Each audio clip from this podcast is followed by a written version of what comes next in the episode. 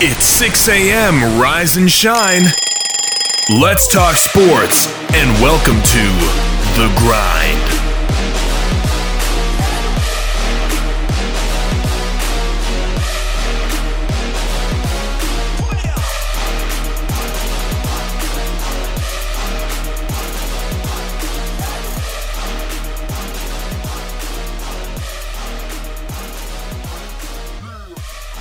And good Friday to you, and welcome inside the WKVL studios of Rocky Top Sports. I'm Wayne Kaiser alongside Booner as we grind it out here on a Friday edition. Boone, welcome in. Uh, excited to have you in for this week, and uh, and Boone, we've got a we've got a good one today. Uh, again, want to welcome in on the phone line from Nashville. A little early morning rise for for Coach Steve Fickert. Uh, welcome in, Coach. Excited to have you on. Uh, former Maryville College coach, former William Blount coach, and, uh, and, and excited to talk with you a little bit about football. Coach Fickert. Well, that's an intro that I, have got to redo here in just a second. We'll try to we'll try to get reconnected with Coach. Coach, if you can, call back uh, again 865 983 10. But uh, but Boone, excited to have Coach Fickert on, on the line this morning. Uh, excited to, to be able to talk about those years at Maryville College. He had some really good success that led to some other coaching stops, uh, but he also was part of a Maryville College time uh, that was a big time in Maryville College history. Yeah, it certainly was. It was huge, Wayno, and uh, he was the brain trust. Um, I'm a Lombardi fan. I, I, read all the time, as you know, and I was reading some uh, famous quotes, and it'd be kind of interesting to find out if, if, he was a Lombardi fan because uh, I, I can read some of the things Vince did, and uh, he was doing some of the same stuff with us as far as motivation goes. I think we got him back on the line again. Maryville, former Maryville College coach, William Blount High School coach Steve Fickert. Hey, we got you on the line, coach. Uh, here I am. Hey. I, oh, how are you doing, Coach? I'm doing great. Hey, we're at, we've uh, uh, we moved from Denver uh, about uh, seven eight months ago down uh, back down to Nashville, and uh, my wife and I are enjoying ourselves. Uh, just a little kind of pin up because of this COVID thing, but uh, uh, life's good. Absolutely. Uh, I know you're from Indianapolis and probably probably lifetime Hoosier, but uh, when you when you get a little taste of the, the volunteer state, it's hard to, to not come back. I will tell you, I, this uh, this is the third time we've lived in uh, Tennessee, and uh, we've lived all over the United States, and you know, uh, three or four times in Europe. And of all the places we've lived, I think Tennessee is our favorite. So, and it's not just because of Tennessee, you know, the weather and economy and all that. It's the people. So uh, we really love Tennessee. Absolutely, that's that's great to hear. See, I'm a, I'm a, a native. Haven't really ever lived outside of Tennessee. Don't know that I'm interested in it so much, but uh, but at the same time, it's good to hear someone who has had those travels uh, to be able to say that about my home state. But but coach, uh, want to talk about some of some of your history, some of the, the, the playing days, the coaching days, some of the, the people you were able to coach with, run into, uh, and, and and the success you had. Uh, you were part of one of the more successful times in Maryville College history uh, back in the late '70s with with Coach Ierulli, or well, I guess it was Tony at that time. Uh, Bobby Boone back here, Robert Boone and uh, and you had guys like Barry Mathis and uh, and other people that David Evans, guys that have been on this show before and had always had a good Coach Fickert story, and we just had to get Coach in here. Well, that's great. I, hey, I'll tell you what, uh, my wife and I were talking about the other day, and I can honestly say probably two of the best decisions I've ever made in my life. Number one, marrying my wife, and number two, going to Maryville College. It was just a great experience for me. I was like, please make the wife number one. Please make the wife number one. hey, 46 years we've been married. So, and I'll tell you, she's been all over this country and world coaching. Uh, she's a one. Of, she's a great coach's wife. So. I tell you that they they say and, and I believe it just because of the long hours and, and we were talking a little off air about this is the time you were normally getting going when you were coaching uh, it takes a special woman to be able to to kind of. A lot of times people would say, you know, kind of sit there and, and, and kind of be with, but I think she supports and, and does a lot on the side as well. I think you would say that. I tell you, uh, you know, you married the right uh, person when you walk home one day and say, "Hey, babe, we're going to sell the house, put all the furniture uh, in storage, and move to Finland." And she said, "Really, Ohio? I don't want to go to Ohio." I said, "No, Finland, the country." and Yeah, I'd say that changes things a little bit. But coach, coach, we talked a little bit about you being from Indianapolis, and you were you you had a really good playing career uh, in high school, and that led to, to a nice playing career in college. Uh, from Indianapolis, uh, uh assuming you were you were wanting to be a Hoosier, but ended up at Miami of Ohio. Can you can you give us a little background on how that that transition happened?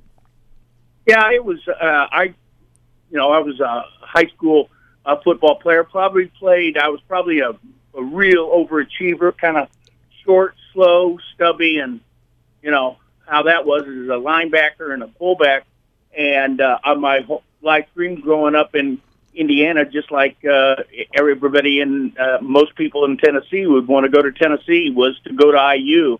And uh, I ended up signing at IU, but this was back when there were Big Ten letters of intent, and then there was a national letter of intent day later on.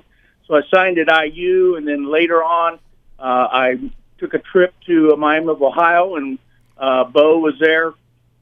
So I ended up. Uh, he promised me that he'd give me a shot uh, to play fullback, which was what I wanted to do. So I trained. So I signed at Miami. Uh, stayed there, walked in, and lined up at fullback one day, and then he moved me to linebacker. uh, then, then, uh, uh, then Bo left, and Mallory came in, and uh, after that, I still had a great experience with Mallory, but um, you know, I, I ended up moving back home to Indianapolis uh, to finish my career at Butler University. Uh, started three years there, was captain. Then you, you were actually after, all ICC there three years, also, right? Uh, yeah, I was. Uh, uh, I I was I was lucky, and uh, you know I was always you know uh, later on in my coaching career, uh, you know, we were always good on defense, and I think that had to do with my playing days. And then uh, uh, after that, had a cup of coffee with a tryout camp with the Bears, lasted a weekend, and then figured out, hey, if I want to stay in football for the rest of my life, I need to learn how to coach. So, uh, uh, right out of high school, took a right out of college, graduated from uh, Butler, and then. Uh, my first job was the head high school coach of a small single A, a brand new school. We did pretty decent. I decided to go into college coaching, became a GA at Western uh, Michigan. Uh, from there, defensive coordinator at uh, Wabash College. We were really good for two years there. Went to Albion College uh, for a year. We were in the national playoffs, great defense. And from Albion College, I ended up at Maryville College. Hey, coach, you, you talked about a, a, a coach named Bo, and, and, you know there's there's a couple Bos in history between you know uh, you know between the Bo at Auburn, there was a Bo at LSU, but we're talking Bo Schembechler, right at at Miami of Ohio. Yeah, I played. I played. Yeah, Bo Bo uh, recruited me, uh, and and and Gary uh, Moeller was there too. So uh, I I was really fortunate. If you if you followed the coaching tree of Bo, uh, Bo uh, ended up going, you know went to Michigan, but uh, Jim Young was on that staff, uh, who entered, who was the head coach at Purdue. Uh, as I said, Gary Moeller, uh, Tom Reed was the GA. He was the head coach at North Carolina State. So it was really a great experience for a young guy like myself. So, so what made Bo? Uh, you, you said about the fullback position. Did what did Bo have that really made you you kind of fall in love with that? Because again, go lifelong dream to go to IU, and then Bo's got you at Miami of Ohio. Was uh did well, he did he have some good selling points? Uh, I wish I uh, really that that that's a story for another day. that that very good uh, R-rated movie. So uh, okay, uh, that, that was back when recruiting was really strange. So uh, uh, yeah, I I just uh, I fell in love with the uh, the idea of going out of state too. So that was kind of you know that was that was kind of part of the uh, uh, of, of the excitement there. Well, you definitely you've definitely caught my attention with that with that. But uh, but Bo Schembechler, you know, he's known for his time at Michigan. Uh, but but in the coaching, once you got to, to, to Miami of Ohio, what what did you know X's and O wise? Was he just really meticulous? Was he really was was was the the the I guess working for excellence? What what was his what was his niche that made him go on to be to be a great coach at Michigan? Well, I'll tell you the number one thing, and I think I ended up talking with Dave Osborne about this, and I think you remember that was we used to talk about PMA all the way, all the time, positive mental attitude, and I that is the number one thing that I took from Miami of Ohio. My experience with Schembechler is that you know he, he they just lived the world of positive mental attitude, and if you remember way, you probably don't remember way back then, but Miami of Ohio was uh, at that time was a smaller school, but they would still play, you know, Purdue once in a while, some Big Ten schools, and would beat them every so often. So uh, uh, he was just, uh, you know, it, it, it was just a great uh, uh, situation. I, you know, I'd learned uh, uh, a lot about defense. In fact, the defense that we ran at Miami of Ohio was the defense. I mean, at uh, uh, Maryville College was the defense that I played in at Miami with the angle slant, which, which he took to Michigan and made so famous up there. So there was just a lot of experiences that that you get as a as a young uh, player. Hey, coach. So you you come to Maryville there, pretty exciting time, man. Senior year, it only it only happens once in college, and you come in there. Well, you can make it happen a couple times, Boone. Yeah. you just, you just got to fail a couple times. I thought Don't about you? making it happen two or three years there. Coach, uh, get us into what you thought when when our first meeting when you laid eyes on us and uh, you were sizing us up. Uh, one of your uh, best moves you said was bringing in John Shannon with you. Yeah, one of the the one thing that that I really learned from uh, from Bo and from the two coaches that I worked with uh, at Albion and at Wabash College was that you uh, first of all coaching you everybody works hard in coaching. Everybody puts the hours in but you've got to work smart too. And uh, that was one thing that we were able to do. I was fortunate enough to hire a young coach like myself. I was 27 I think John was 26 and had was a uh, was coming off being a GA at Western Kentucky So you guys were only four years older than us. That was different, I must admit. and and and that that that that was kind of a unique and unusual situation, you know, uh, because uh, at, at that time one of one of the uh, important parts of coaching, especially things like college and professional football, is uh, more as much as the X and O's. You've got to be a leader of men, and uh, you know, there's a lot of people in high school coaching. you go in and you get the respect as a high school coach just because you're the high school coach, you know, and you're supposed to but you've got to really when you coach college uh, football and professional football, you you've got to earn the respect of young men, and uh, that's it, it's that's tough when there's only a four or five year uh, age difference. And uh, as you remember, I mean, it was you know guys uh, at, at meetings tell me now or have told me, you know, oh, we used to go out and do this, and I I shake my head and I say, you know. Uh, Coach Shannon and I used to talk about it. There wasn't it wasn't four or five years before that that we were playing, so we knew what you guys were doing.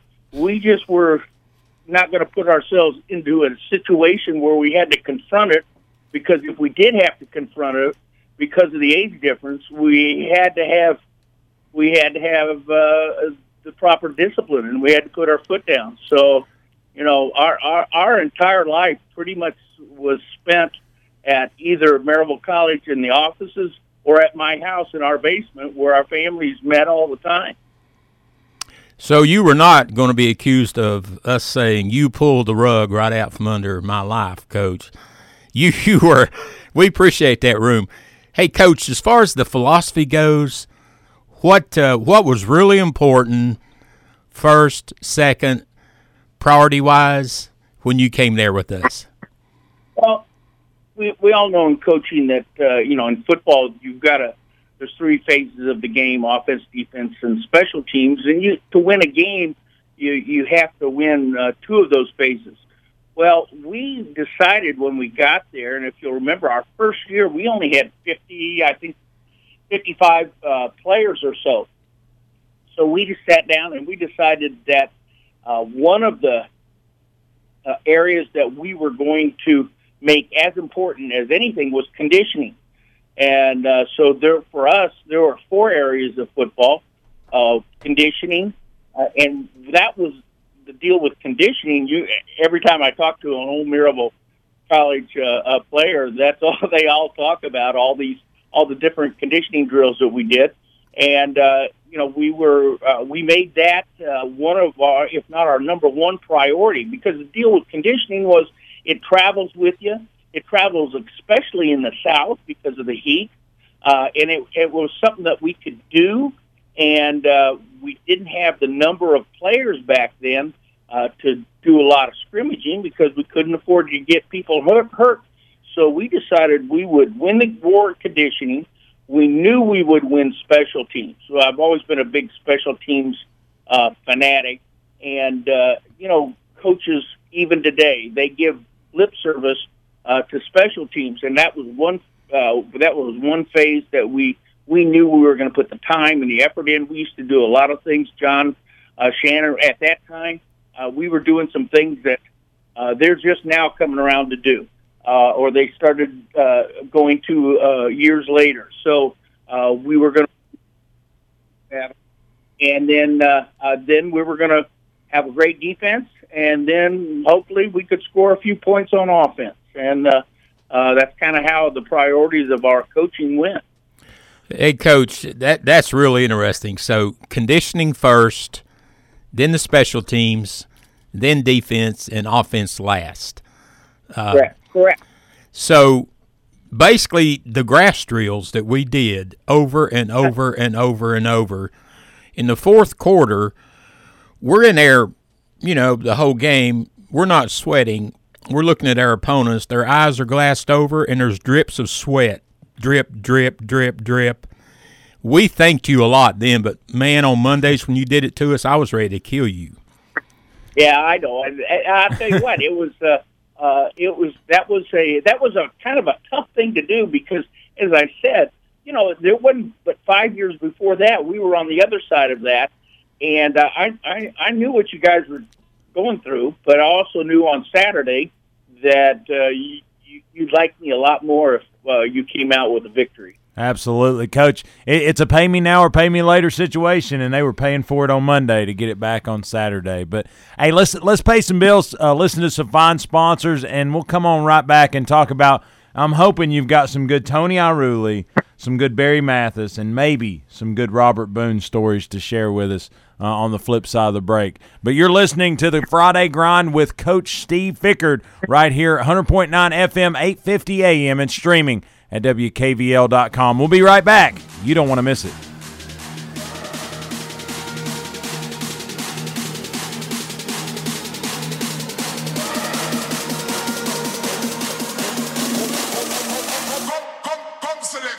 Your hometown alternative to ordinary sports radio, 100.9 FM, 850 AM. Rocky Top Sports. Buying a home is one of the biggest financial decisions you will ever make, and it can be overwhelming. But Donna Cry at Mortgage Investors Group is committed to making your home buying experience a pleasure. Donna Cry is my personal home mortgage specialist. MIG is rated number one in residential mortgage lenders in Tennessee. Are you considering a new home? Then use who I trust, Donna Cry with Mortgage Investors Group in Maryville. Whether you're buying your first home or your fifth, Donna will help you put your home ownership plans into action. Call Donna at 865 984 9948 or go to donnacry.com. MIG is an equal housing lender. The 4th of July will be the perfect time for family and friends to celebrate justice and liberty for all. And Rural King is your source for summer fun at the lowest prices every day. Check out the pool floats and supplies, grills, folding chairs, and the folding picnic table, normally $129.99, now just $99.99. Buy online and pick it up at the store. Celebrate freedom this year with your neighborhood Rural King, America's farm and home store. Are you looking for a place to relax and have fun after work, or a place to fill the weekend fun? Check out the Party Pub in the heart of Maryville. They open at 7:30 a.m. and have daily drink specials. They have darts, karaoke, and billiards daily, as well as Tennessee football each and every Big Orange Saturday in the fall. So check out the Party Pub on Ellis Avenue in downtown Maryville, a place where they treat you like family and it's always a good time. In uncertain times, you can be certain of this. The Salvation Army is serving those most in need with help and hope. Thanks to your donations, the Salvation Army is helping those affected by COVID 19. Those who've lost wages, who have no home to retreat to, who need food, help with utilities, and most of all, hope. To see how you can continue to make a difference, visit SalvationArmyUSA.org. Have you heard about or seen the Grind's brand new user friendly website? If the answer is no, I think you're kind of missing out. Our brand new website has ways to hook into the Grind from social media with links to Facebook, Twitter, Instagram, and SoundCloud so you can grind it out with us on social media. But if you say, I don't like social media, but I like podcasts, we've got those too. You can download the Grind Podcast on Apple Podcast and Google Play Music directly from the website. It's a one-stop shop for everything The Grind. Check us out online, thegrindonsports.com. That's thegrindonsports.com. Got golf? IguaniFarmsGolf.com 970-7132. Have you been asking yourself if it's time to take that business idea and make it a reality? Do you need help with marketing or getting a leg up on the competition? Then check out my friends at 42nd Street Marketing right here in Maryville, a company invested in Blount County and ready to help. They can take your business to the next level. Mike, Jana, and the staff at 42nd Street are a dream to work with, and I'm proud to say that they built the grindonsports.com into what it is today. But if you need marketing and maybe don't know where to start, check out my guys at 42nd Street Marketing right here in Maryville. Their phone number is 865 982 7007, or you can check out their work online, 42sd.com. Again, phone line is 865 982 7007 or online at 42sd.com. Check them out. I think you'll be glad you did. We don't always promise to be perfect, but we promise to give you our honest opinion. This is sports radio from a fan's perspective. You're listening to The Grind on 100.9 FM, 850 AM, Rocky Top Sports.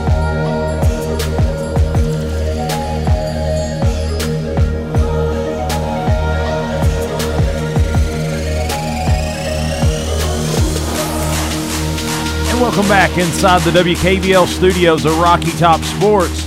I'm Wayne Kaiser alongside Booner and on the phone line, Coach Steve Fickert. Uh, Coach, welcome back in. Excited to have you on. And, and you kind of unfolded a little bit of your Maryville College time, but we'll continue to dig into that here in the second segment. But, Coach, uh, Boone's been giving me some uh, pointers on the uh, in the middle of the break. I've, we've got some ammo coming at you. What do you need? I said, I said we've got some ammo coming at you. He's got some good stories about you know Barry Mathis and how he'd come in and on certain downs and run the veer, and, and how how Wayne Dunn and those guys were just really big players at those couple years that you were at Maryville College. Well, I, I I can tell you a little bit about I. Robert didn't think that I remembered him, but I I, I actually we actually do.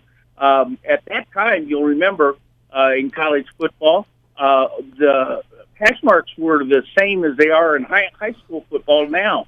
So one of the tenets of our defense was to defend the wide side of the field since, you know, uh, three quarters of the games played on a hash mark. And uh, so uh, I think, as I remember, I think uh, uh, Boone played the uh, Eagle. We called it Eagle linebacker. And at that time, it was just a 5-2 defense, but nobody wanted to be a defensive end. Everybody wanted to be a linebacker. So we just called ourselves a a um, a four three, and we had the Eagle linebacker always go to the field. And uh, you know, uh, Boone wasn't as big as a lot of players, but I will tell you, he was fairly quick. Uh, so we put him at the uh, at the field side, and uh, uh, on passing downs, he always was rushing the passer. And so we had we kept our speed guys to the field uh, where we could uh, uh, trying to run people down. We kind of overshifted our secondary in the field and tried to force people to run into the boundaries. So uh, he was a little better player than what he thinks. Well, Boone, Boone, yeah, Boone needs to give himself some credit from time to time. But uh, but Boone tells a story about uh, about locker room experience was experiences with Coach Fickert. He said, you know, that, that you would have some pretty fiery uh, halftime speeches, get get get some emotional, and uh, and that after halftime, whatever got you emotional, uh, the team wanted to make the other team pay for it. Is is there some truth to that? Was there some planning there, or was it just the in the in the moment? I will tell you, it was just that was probably pretty much my personality. As I said, uh, when I as a player, um, I was uh, a little bit smaller than most uh, players at the position, positions I played, so I always played with a lot of intensity. And uh, you know, I, I'll tell you what, uh, coaching is a great, great profession. Uh, it's not for everybody, but uh, you get that feeling with the players. Uh, you want to do everything that you can uh, to get them, give them the opportunity to experience some of the good things that have happened to you. And uh, yeah, I, I'm kind of one of those emotional guys. Uh, it, it was uh, it was we had some we had some Knute Rockne halftime speeches, and, uh, and and I will tell you those our players, you know, they also responded to that kind of uh, uh of of uh, situation. We uh, uh, we didn't have necessarily the biggest. I've told everybody that we had some really excellent athletes at uh, Maryville College. Now the problem was they weren't as big as everybody else, and so uh, they had to play, as I said, with conditioning. Uh, they had to play with technique, and they had to play with emotion. And uh, those guys did a great job of uh, of doing that. And I'll tell you, they had some great leaders. Uh, you named a bunch of them. You know, Tony Ierulli, uh, um, Barry Mathis, uh, David uh, Kibben, Alvin Nance were, were really great leaders for those guys, and uh, things worked out well for us. Hey, Coach, uh, what's truly amazing was you come in there, you do not lose a home game, and you might not have known it, but we didn't lose a home game before you got there. And the year before that, we lost the first one to Knoxville College. So you're basically talking about a four year period there. Just the momentum building, the excitement, and – we knew you guys knew what you were talking about. We totally bought into it. But man, we had to play Hampden-Sydney. Uh, we called them Sam Southwestern at Memphis. Right. And the hardest part, uh, to my recollection, recollection, was trying to get by Millsaps and Hampden-Sydney and Sam.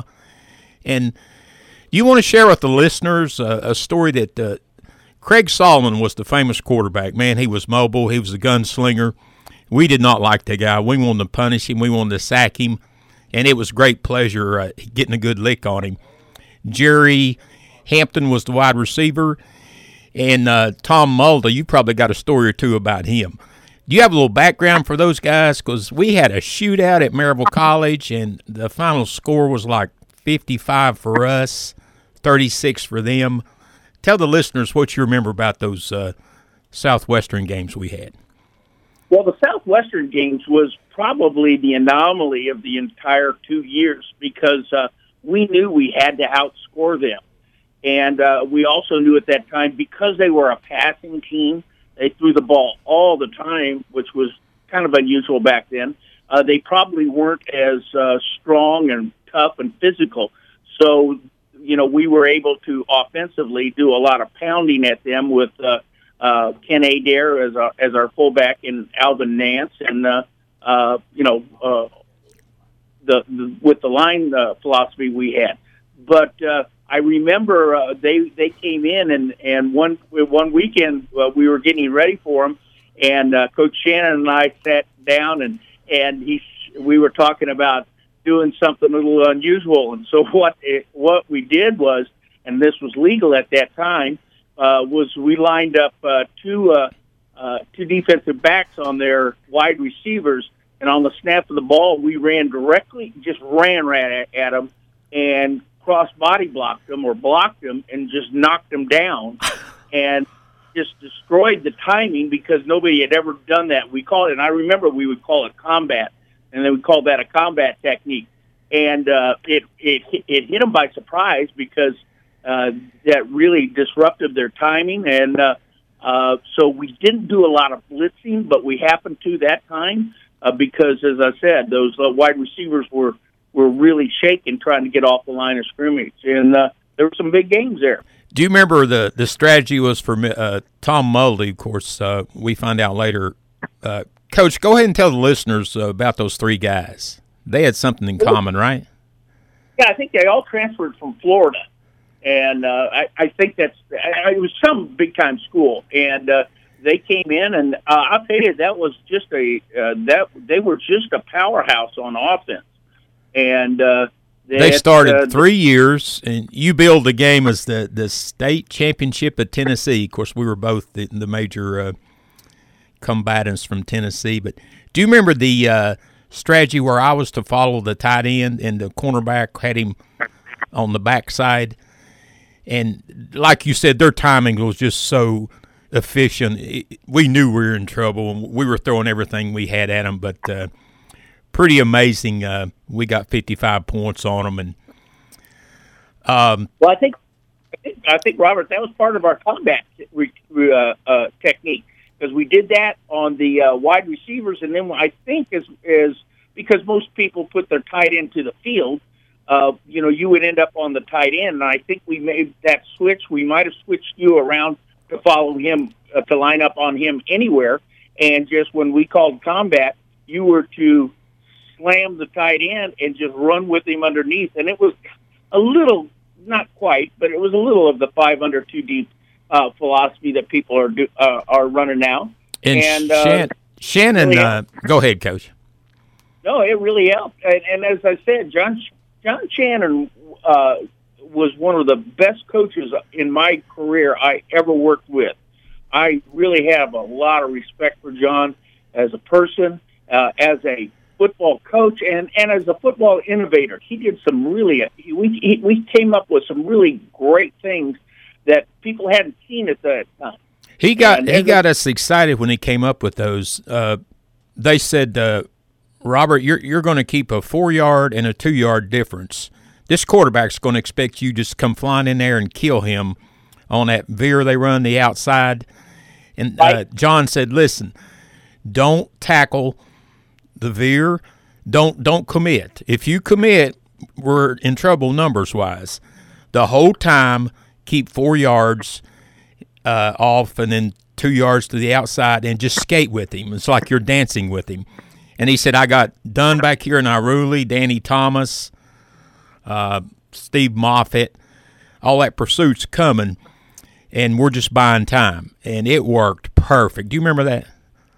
I do. Uh, that was, you know, remember back in then the Veer, uh, uh, Lou Holtz now was at Arkansas and North Carolina State, had brought in the Veer, had done a lot with that. Uh, you know, it was the next step off the triple option from the wishbone. And so, uh, uh, you, we, we really, our, our defense was, was built around trying to stop the Veer. And one of the techniques, you know, we pretty much uh, your position if, when you lined up against the tight end. I remember that uh, if the tight end blocked down, they would run the outside veer. You'd try to slam the tight end and go down to the uh, uh, uh, dive back, and you were supposed to be yelling wide dive, uh, which meant the outside veer. And then if the, out, the tight end outside release, you slammed him, got two yards outside, four yards deep, and got your feet moving, and uh, tried to uh, uh, keep the uh, quarterback, you know, from uh, uh, having a short corner and uh, we let, the, as I said, we we built our whole defense on speed, uh, and uh, w- we let our pursuit then take care of that. Coach, do you remember White Shoes? I do. Our best wide receiver. Do you remember the Grinch? I don't. I'm uh, the Grinch. No. The cornerback. I, I, not DT, not Danny Thomas, not Steve Moffitt. Keating when he grinned, those eyes were like little slits, and we started calling him the Grinch. Oh yeah, now I do. Now I do. I, I was. I'll tell you. I'm sorry, Robert. There's, you know, I I was telling my wife the other night. You know, surprisingly, I remember more players from those two years than any other years that I've ever uh, coach. But I will tell you, I've coached a lot of players, so so uh, uh, sometimes it's uh, sometimes it it uh, uh, I forget those things. But Bill- yeah, the Grinch. Billy White Shoes Cruz was really upset. He wanted to throw every down, and he wanted Hickson to throw the bomb. But we had to control that clock a little bit, didn't we? Well, yeah, and I'll tell you one thing that we ended up doing uh, that was really fun. You know, uh, back then uh, nobody did this, but we used to. Uh, uh, we had just two or three pass plays that were pretty uh, uh, in depth that we've gotten from uh, uh, from. Uh, I think it was Bill Walsh's uh, plays, and then we also did another thing where we, you know, we ran hot all the time, so we just didn't have the time to put in a lot of pass plays. But what we ended up doing that really helped us was uh, that we would uh, shift our backs and we would run one back uh, uh, offenses, which was really unusual back then. And we would put our back up into a slot position so they would get a bigger and better, uh, uh, a quicker release. And uh, at that time, it really helped. And uh, you know, we were pretty efficient in our passing. So uh, you know, yeah, of course, every wide receiver wants to do that, but it was more important to win. I, as much as Billy Cruz was a good wide receiver, Alvin Vance was a far better running back than he was a receiver. Oh, uh, Bill Cruz, uh, probably listening this morning. That's uh, that's uh, that's Yeah. that's pretty interesting. But but coach, you, you talk about you talk about the just the great players uh, that that you, you were able to coach throughout your career. But uh, but but David Evans talked a couple weeks ago on this show uh, about the the team environment and how it really when he left playing it was a it was a void that he didn't truly know how to feel. Was there anything anything different or or special about the the Maryville College teams uh, as far as the locker room, the togetherness, the the teamwork? Because it was a lot of. I mean, there were the Florida guys, there were the the guys from out of state, but there was a lot of local on those teams as well.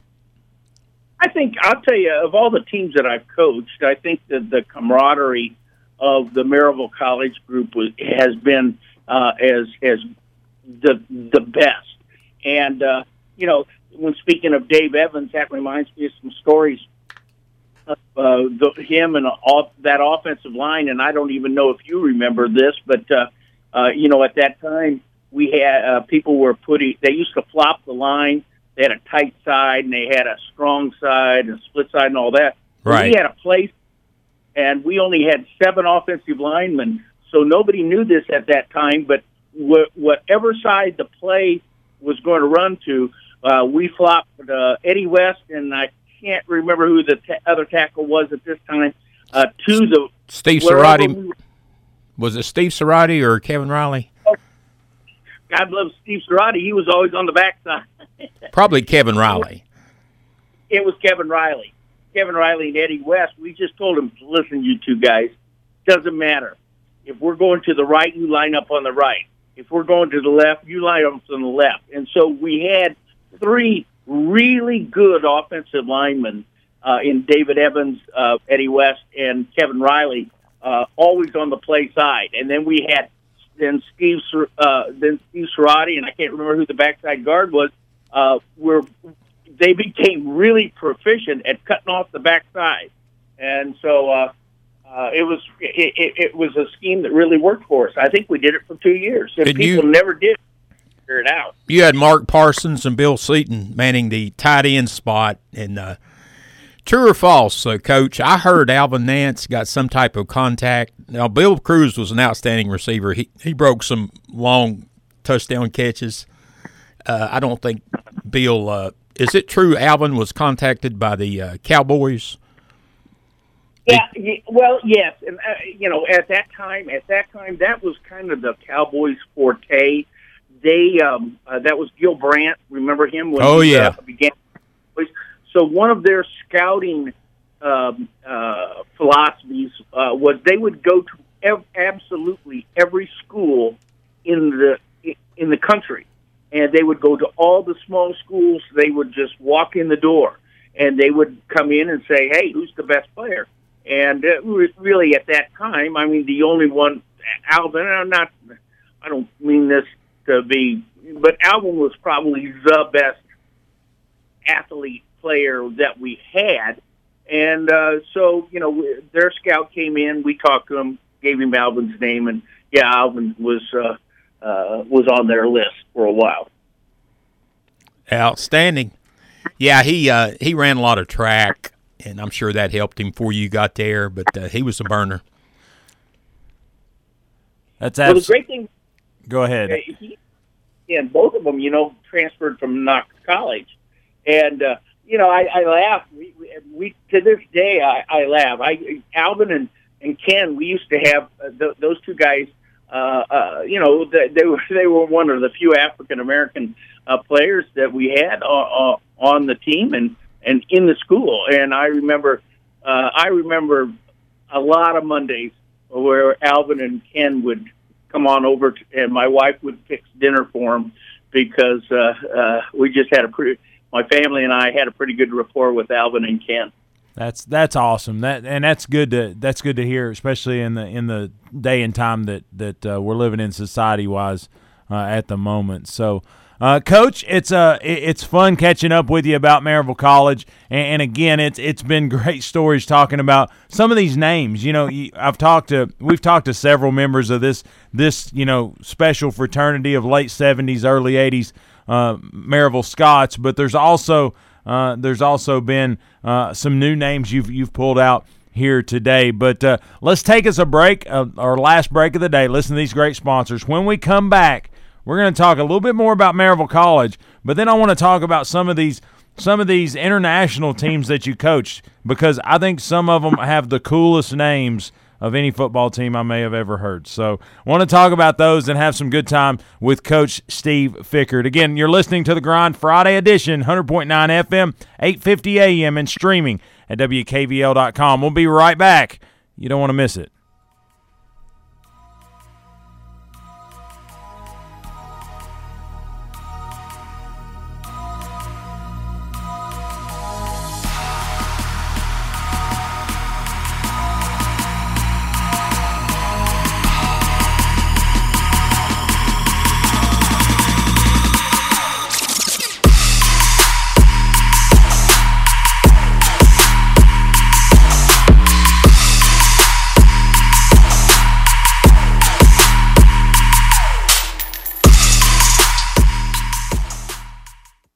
Home is one of the biggest financial decisions you will ever make, and it can be overwhelming. But Donna Cry at Mortgage Investors Group is committed to making your home buying experience a pleasure. Donna Cry is my personal home mortgage specialist. MIG is rated number one in residential mortgage lenders in Tennessee. Are you considering a new home? Then use who I trust, Donna Cry with Mortgage Investors Group in Maryville. Whether you're buying your first home or your fifth, Donna will help you put your home ownership plans into action. Call Donna at 865 984 9948 or go to donnacry.com. MIG is an equal housing lender. At the Blount Partnership, we're working to keep people safe and informed about the recent outbreak of COVID 19, the coronavirus. We know that as members of the community, businesses are experiencing unexpected challenges, and we're committed to providing as much support as possible. Find business and community information on our website at www.blountchamber.com or search for Blount Chamber on Facebook, Instagram, and Twitter. Are you looking for a place to relax and have fun after work or a place to fill the weekend fun? Check out the Party Pub in the heart of Maryville. They open at 7:30 a.m. and have daily drink specials. They have darts, karaoke, and billiards daily, as well as Tennessee football each and every Big Orange Saturday in the fall. So check out the Party Pub on Ellis Avenue in downtown Maryville, a place where they treat you like family and it's always a good time. Your local Blount County Community Food Connection is still open serving local families in time of need and hardship. We provide prepackaged groceries to help meet your nutritional and dietary needs. The Community Food Connection is open Monday, Wednesday, and Saturday from 10 a.m. until noon for drive up delivery only. Residents are asked to remain in their vehicle so that our volunteers may safely distribute the food. Directions as to how to enter and depart the facility will be clearly displayed. We thank you for your cooperation and look forward to serving you at your Blount County Community Food Connection. Have you heard about or seen the Grind's brand new user friendly website? If the answer is no, I think you're kind of missing out. Our brand new website has ways to hook into the Grind from social media with links to Facebook, Twitter, Instagram, and SoundCloud so you can grind it out with us on social media. But if you say, I don't like social media, but I like podcasts, we've got those too. You can download the Grind Podcast on Apple Podcast and Google Play Music directly from the website. It's a one-stop shop for everything The Grind. Check us out online, thegrindonsports.com. That's thegrindonsports.com.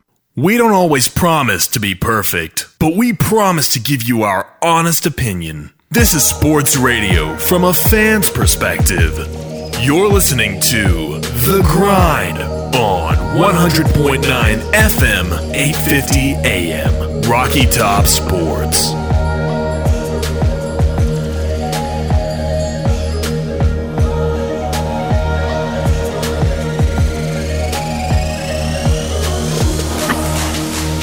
And welcome back inside the WKVL studios of Rocky Top Sports. I'm Wayne Kaiser alongside Booner and on the phone line, Coach Steve Fickert. Excited about it, Coach. Third segment right here, our final segment. Got about 14 minutes till the top of the hour, but uh, but again, appreciate all the memories you've uh, you've been been able to remember. And and again, Boone uh, Boone is a walking, talking uh, Scot encyclopedia. Well, hey Wayne, I'll tell you what. I, I do have to tell this. excuse me, my very best Maryville College uh, football story, and it traveled with me forever. And I used to tell this to Wait a guys, minute. no matter. Wait a minute, Coach. Were- I have to get my Yeah. notebook out and my pen. Okay, I'm ready. Go ahead. I'm going to Uh, write this was- down. If you remember, our second year, Charlie Hickson didn't come back, so uh, we had uh, David Kibben and, and, and Barry Mathis. And Barry was uh, Barry had played at Maryville High School, and they had run the wishbone real successfully at Maryville High School.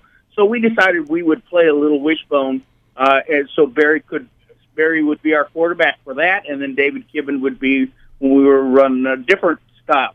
And uh, we were playing Lane College, and I remember standing on the sideline, and Lane College comes wa- walking in over there, and I remember look t- turning to John Shannon and saying, "Oh my goodness, uh, John, we're going to get killed. Look at those guys." And I think they ended up having three guys that all had a cup of coffee in the NFL. And I said, I, I have no idea. Well, long story short, we win the game. When the game's over, their head coach comes running up to me and says, "How did we lose that game?" And I, I looked at it. I said, "Coach, I have no idea because there there was no question."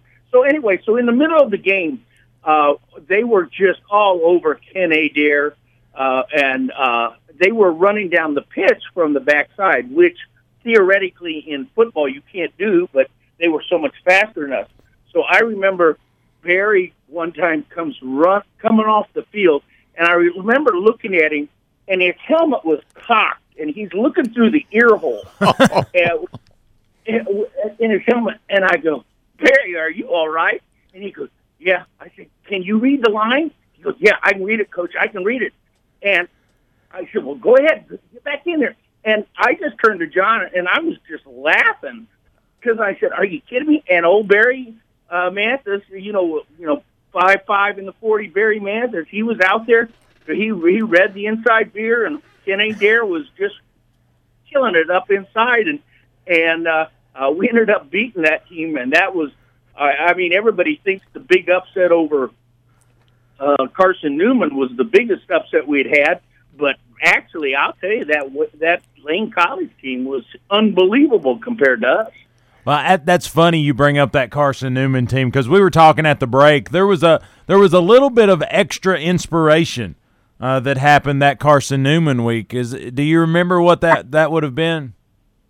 Yeah, I do. I I remember, I, and and later on, I, I at, at this last story, as I remember, uh, you know, there was some spray paints, and you know, things done uh, on on the uh, around the campus and everything, and uh, uh, that had I we used that as a motivation tool, and then uh, it I come to find out this last um, get together we had for homecoming this past season that I think it was Billy Cruz and all those guys. They did it themselves, and uh, I I think uh, uh, it, it was a great motivator for us. I, although I don't think we really needed a lot of motivation to play Carson Newman there at that time. Bill Bill Seaton uh, owned up to that, but he sold us. Yeah. He sold us all those years that those terrible, heinous, evil Carson Newman people sneaked over here and painted that.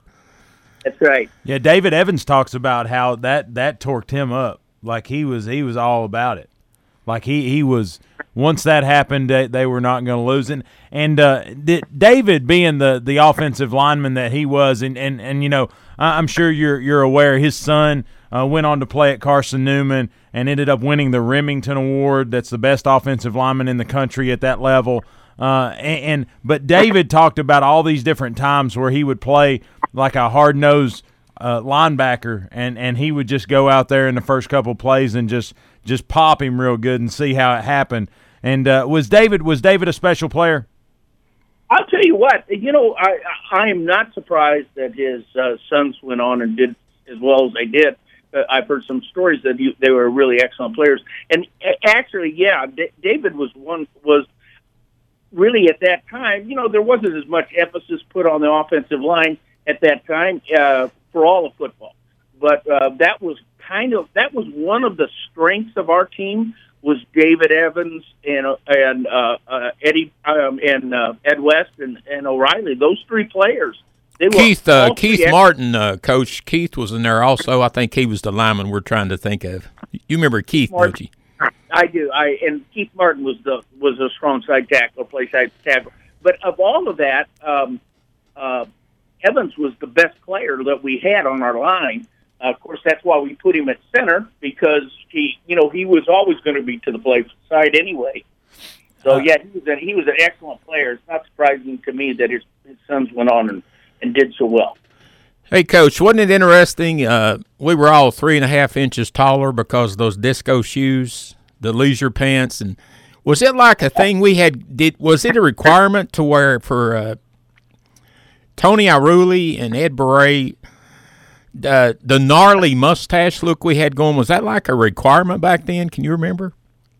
I I tell you what, that you know that group was kind of ahead of its time on a lot of things. So, uh, uh, yeah, I tell you that was an that was a really a, it was a nice campus too.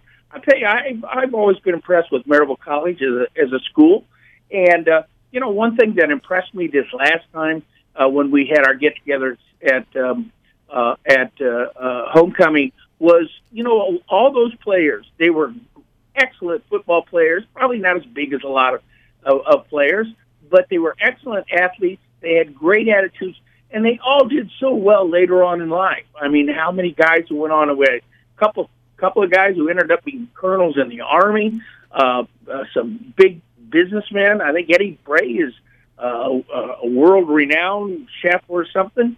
So, and, and, and a lot went into education, a lot went into coaching. You had some success uh, coaching, uh, some a lot of success coaching. So, uh, it, it, you know, it was really not only uh, a, a good time winning and losing, uh, a winning uh, and losing a few football games, but uh, being associated with such fine young men that all became, all ended up to go on and be successful uh, adults. Yeah, Alvin uh, course, and Tim Topham uh, rose to the tops of banking careers, and uh, like you said, Phil Lloyd, uh, of course, David Evans, uh, military, and Danny Thomas, high school and coaching, like myself. Barry Barry Mathis, he's actually officiated. I mean, he's way up there, college level. I, I, think you pushing us did did you actually think we could uh, we could take five practices a day? Was there any discussion on that? I mean, you pushed us to the limits. Well, the the five practice that was the uh, kind of on our situation a uh, try to coach smarter. Uh, if you'll remember, we only had four coaches. There was myself, John Shannon, uh, uh, um, Mike O'Brien, who did our offensive line, and Mike Weiss. And so uh, we only had four coaches. So to get the technique in, what we ended up doing in preseason, uh, we had five practices a day for the play uh, for the coaches and only three for the players. But that gave us literally eight coaches because four coaches uh, uh, on offense, and then we would just four coaches again on defense Uh, so, like for instance, on offense, uh, on with offensive practice, John Shannon, who was our defensive coordinator, he would coach the wide receivers, and I would coach the running backs. But on defensive practice, John Shannon was the uh, secondary coach, and I came in and coached the inside linebackers. So we really uh, we were able to double up that. And then, as I said, the fifth practice was the one was kind of the uh, most important, and that was we did all special teams, and that was one area that we we really. Uh, it, it was funny later on in life. I used to talk to coaches, and they'd always talk about how special teams were so important. And, and then they, you know, when it came down to practice, it was like an afterthought. Or if there was a there was a um, a, a, a, a period to cut out, they'd cut out the special teams period. And I said, "Are you kidding me?" You know, I mean, you, you've got to, that that if you're saying it's one third of the game and you're giving it ten minutes, how much does that really tell your players how important it is? So uh, we we dedicated that uh, fifth practice in the preseason solely to special teams and coming up and finding unique ways to uh, um, uh, uh, uh, to play. If you'll remember, I don't. This was the year after you you uh, uh, were there. Uh, we were playing. I think it was Bridgewater, and I think we were on the on the 13 yard line going out, and it was fourth down in like seven, and uh, we ran the punt pass and ran uh, 87 yards for a touchdown. Well, I can honestly tell you, we never got any pressure on our punt team for the rest of the season, and uh, it, it really worked out well for us. That's that's crazy, Coach. I, I, I, it's funny, you know, the the things that that that work. You know, I, I bet you you could have run that uh, a hundred more times and, and it would have been a little less successful. But but you know, you just got to know when to pull those triggers. But but coach, we've got about three minutes till the top of the hour. I wanted to get in some of these these these team names of, of the coaches or the teams you coached internationally. I can't even say the uh, the Finland's town's name or the province name, but they were the Crocodiles. Uh, you led yeah. them to a championship in the Finnish Maple League. Uh, you also was the coach of the Hanover Musketeers of the German Football League, uh, the Tupelo Fire Ants of the National Indoor League, the Bakersfield Blitz, the Grand Rapids Rampage, Quad City Steam Wheelers, uh, a lot of different awesome name. And then you were the general manager of the Huntington Hammer uh, there in Huntington, West Virginia. You've been uh, you've been part of some really, I'm pretty sure, some really cool T-shirts. Yeah, you're exactly right. In fact, uh, I had I, it was really tough up in the uh, uh, when we moved here to to limit the kind of cool pictures that we had. Uh, you know, but like I said, it, that was called the Seinäjoki Crocodiles in Finland. And uh, yeah, now some of those were arena football teams, and uh, some I was just uh, the offense defensive line coach, or I was a, a general manager of a, a couple of them. A couple other names that I have for you is we were I was the uh, uh, with the Napoli Briganti in Naples, Italy. Oh wow! And my favorite was the Allgäu Comets in Kempten, Germany. Those were a couple of my favorite uh, uh, overseas places. That's that's awesome, Coach. If you want, ever want to give your wife a, a near stroke, say, "Honey, uh, I want a T-shirt from every team I coached." yeah, that, that's that's that's quite a collection. If I had that you'd have to get a new closet. It's uh, you've had a you've had a really nice career, coach, and, and I really appreciate you spending an hour with us, just kind of hamming it up a little bit, talking about some Maryville College days, and again talking a little success that was the late '70s for the Scots. Well, as I like to tell a lot of people, especially my son, you know, life didn't turn out exactly as I had planned it. It just turned out better. Well, and you know you got to take it and roll with it, and you you've had some success, and and you're remembered uh, here in Maryville uh, for some really good years at Maryville College. So again, want to thank you, Coach. We're right here at the top of the hour, but uh, uh I appreciate it. You're welcome anytime to call in here, and, and again, Boone uh, Boone speaks very highly of Coach Fickert. Coach, thanks, guys. I enjoyed it. Coach, uh, I'm going to send you a Maryville College cap. I'm going to need you to autograph it, and we'll put it here in the studio. That'll be great. Love to do it. Awesome, Coach. Well, thanks. Have a have a good morning. Uh, thanks for getting up early with us. Okay, and one other thing to all my fighting Scots, go Scots. Absolutely, go Scots indeed. We'll talk to you later, Coach. See you. Bye. If you're on your way to work or on your way home, take care, be safe, and yes, grind on.